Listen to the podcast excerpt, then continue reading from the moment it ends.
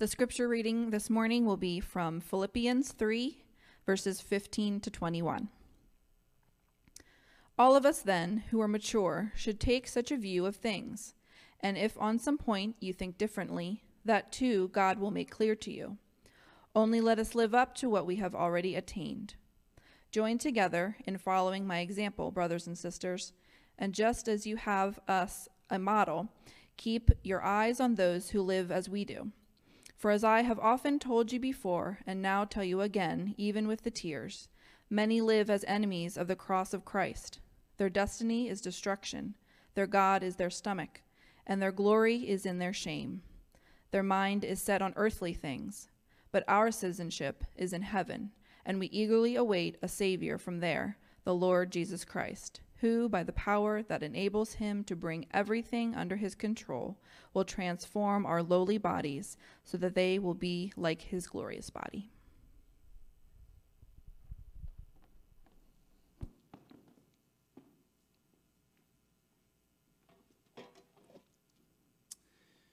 Well, we are starting to wind our way down in the book of Philippians. Um, you know, it continues to amaze me how um, relevant to our lives, how, how timely this letter that's uh, almost 2,000 years old can be to the situations that we are continuing to face in our world today. It's, it's amazing how alive and active God's word is. And just looking over this text this morning, um, Tuesday and Wednesday is kind of when I purposely set some time aside to write my sermons. And there's probably at least 10 different sermons that could be uh, preached out of this text. I only chose five of them this morning. So um, that's, that's a joke for you that are, are worried about that online this morning. Uh, don't don't click off of us just yet. As we near the end of this series, I, I do want to remind you that uh, next Sunday we're going to be hearing from our kids. That's an opportunity for us to, to hear how they're dealing with and, and um, processing all of the change that's happening uh, around them. And they're soon going to be going back to school or home or a combination of school and home. And uh, so we'll uh, be praying for them uh, next week specifically. As we take a look at this text this morning, I invite you to pray with me. Jesus, may the words of my mouth and the meditations of our hearts be pleasing to you. Would you encourage us if we need to be encouraged this morning? Would you challenge us if we are feeling complacent this morning? and may we be drawn closer to you. We ask this in Jesus' name. Amen. Well, just by a, a, little bit of a way of review this morning, I, I just want to recap a little bit of where we're at in this book of Philippians. Paul has just shared all of the, the potential reasons for his boasting. Remember, Paul had a Jewish pedigree that, that topped all. He was a Pharisee, and, you know, we often have a negative connotation of Pharisees. Uh, but they were known as people who were very devout, who were radically committed to their faith and to following the law. They took their practice of their faith very seriously. Paul did all of the right stuff according to the law. But in the end, he counted it as worthless in comparison with knowing Christ and in sharing in Christ's suffering. And when I say that in sharing Christ's suffering, you know, all of us want to share in uh, knowing Christ and we all want to share in Christ's resurrection, but we're not often too fond about hearing in, in sharing in Christ's suffering I actually read an article uh, early this week about the church needing to take up the cross and suffer insecurity, displacement, and the unfamiliar right now. And, and, to be honest, I'm still processing that.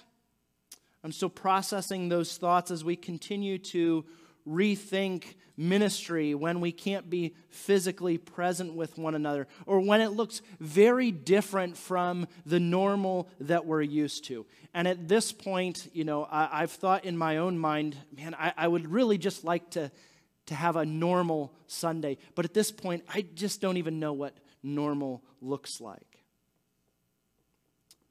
Paul's encouragement in these words this morning he, he says, For the mature in faith, he encourages them to have the same mind as Paul.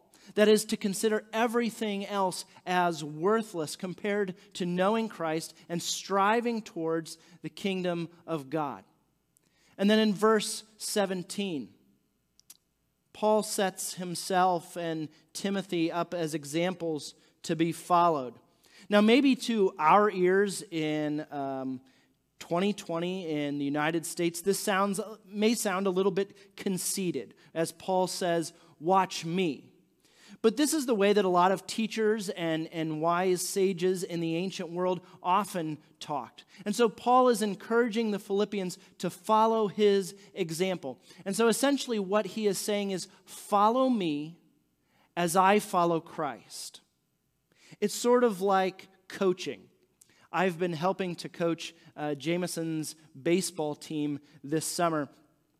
And there are you know, words that I can use to describe to Jameson or to another one of the players how to hit the ball. I can tell them how to hold their hands. I can use words to describe how their, their feet should be about shoulder width apart. Um, I can tell them about how they should rotate their back foot uh, when they hit. But the best way, beyond using words, that I've found in coaching is to take the bat and say, Watch me.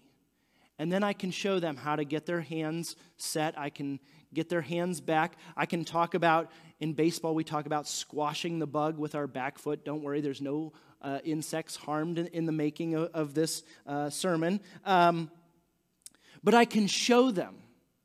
I can describe to them by saying, Watch me as I do it, and now you do it. And that's what Paul is saying here.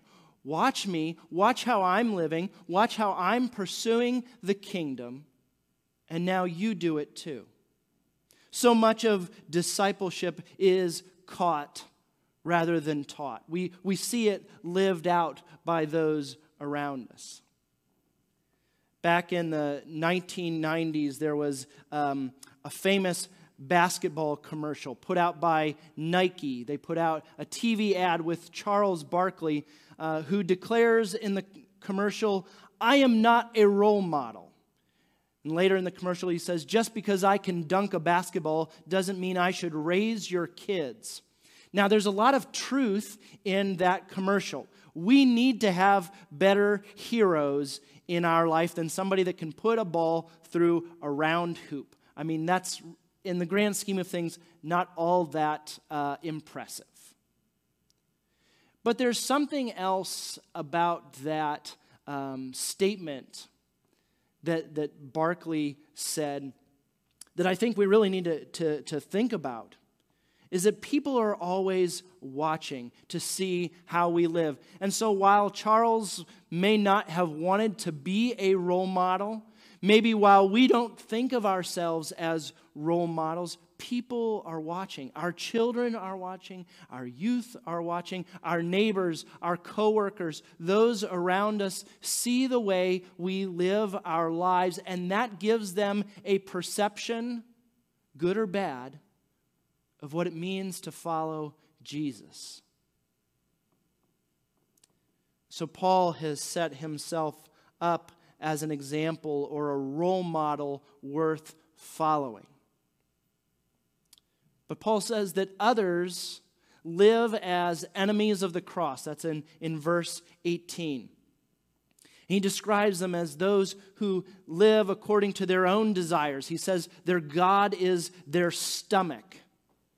Uh, that could possibly be a reference to those in Philippi and those that, that Paul often confronted in churches that were of a, a Jewish persuasion, and they thought that people needed to follow all of the, the Jewish law in order to really follow Jesus. And so, this their God is their stomach may be a reference to the dietary restrictions that some Jews thought was necessary for all followers of Jesus to continue to do.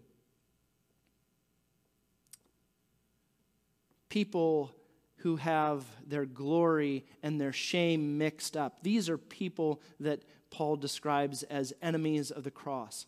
See, Paul's glory, what is worth everything, is to know the power of the resurrection and to participate in Christ's suffering, which Paul is doing. As he writes this letter, he is in jail in some form. Paul suffers throughout his life to follow Jesus. So for Paul, everything is upside down.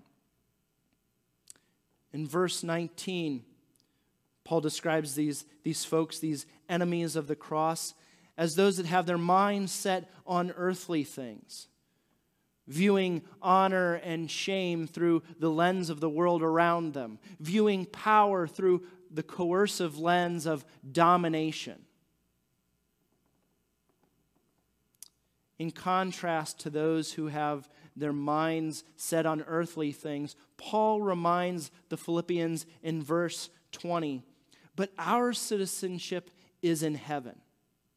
Now, this is loaded with all kinds of meaning for the Philippians. Remember, we talked about this back at the beginning of this series when we were kind of setting up some of the, the cultural context of uh, Philippi. Philippi is a Roman colony which means there are probably m- more Roman citizens living in Philippi. Paul himself is a Roman citizen, which he claims at one point when it will allow him to further proclaim and spread the good news. And although the Philippians and Paul would be quite familiar with Roman citizenship around them, Although the worship of the emperor was very much a part of the Philippian civic religion, Paul reminds the church that their ultimate citizenship, that their ultimate allegiance is to the kingdom or to the reign of heaven. A few um, weeks ago, actually, it was back, I think, on uh, July 5th, uh, our sister Janet Myers preached on this subject, on kingdom citizenship. And, and I think we're going to have to come back to more of this line of, of thinking as we move into the fall.